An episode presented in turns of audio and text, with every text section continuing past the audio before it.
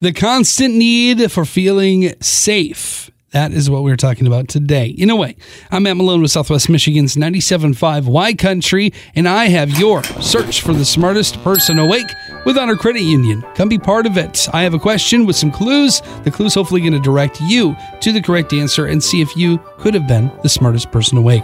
Only 8% of us pay for this service, although a lot more probably should. What is it? Well, the clues.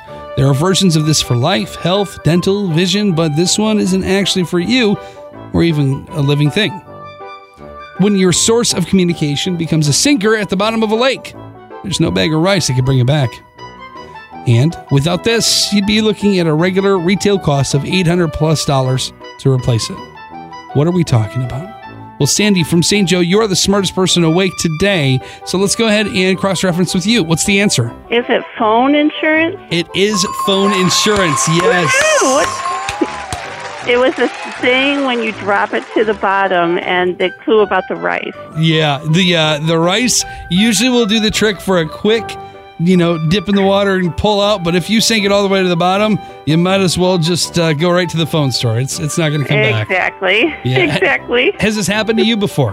It has not. Luckily, cross my fingers, knock on wood. There you go. Well, that's good. You've never had to replace your phone because of being cracked screen or anything like that, huh? No. I used to work in the phone industry, so I mean, this is 4 or 5 years.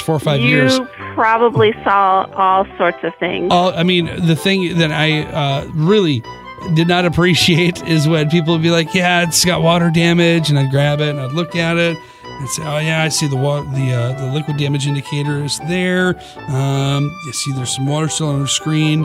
So what happened? And I'd say, oh, well, I was going to the bathroom, and it fell out of my back pocket into the toilet. I'm like, oh, you no. could have told me that before I had my hands on it. Yeah. Exactly. Let me grab some gloves. Exactly. And I'm like, oh, man.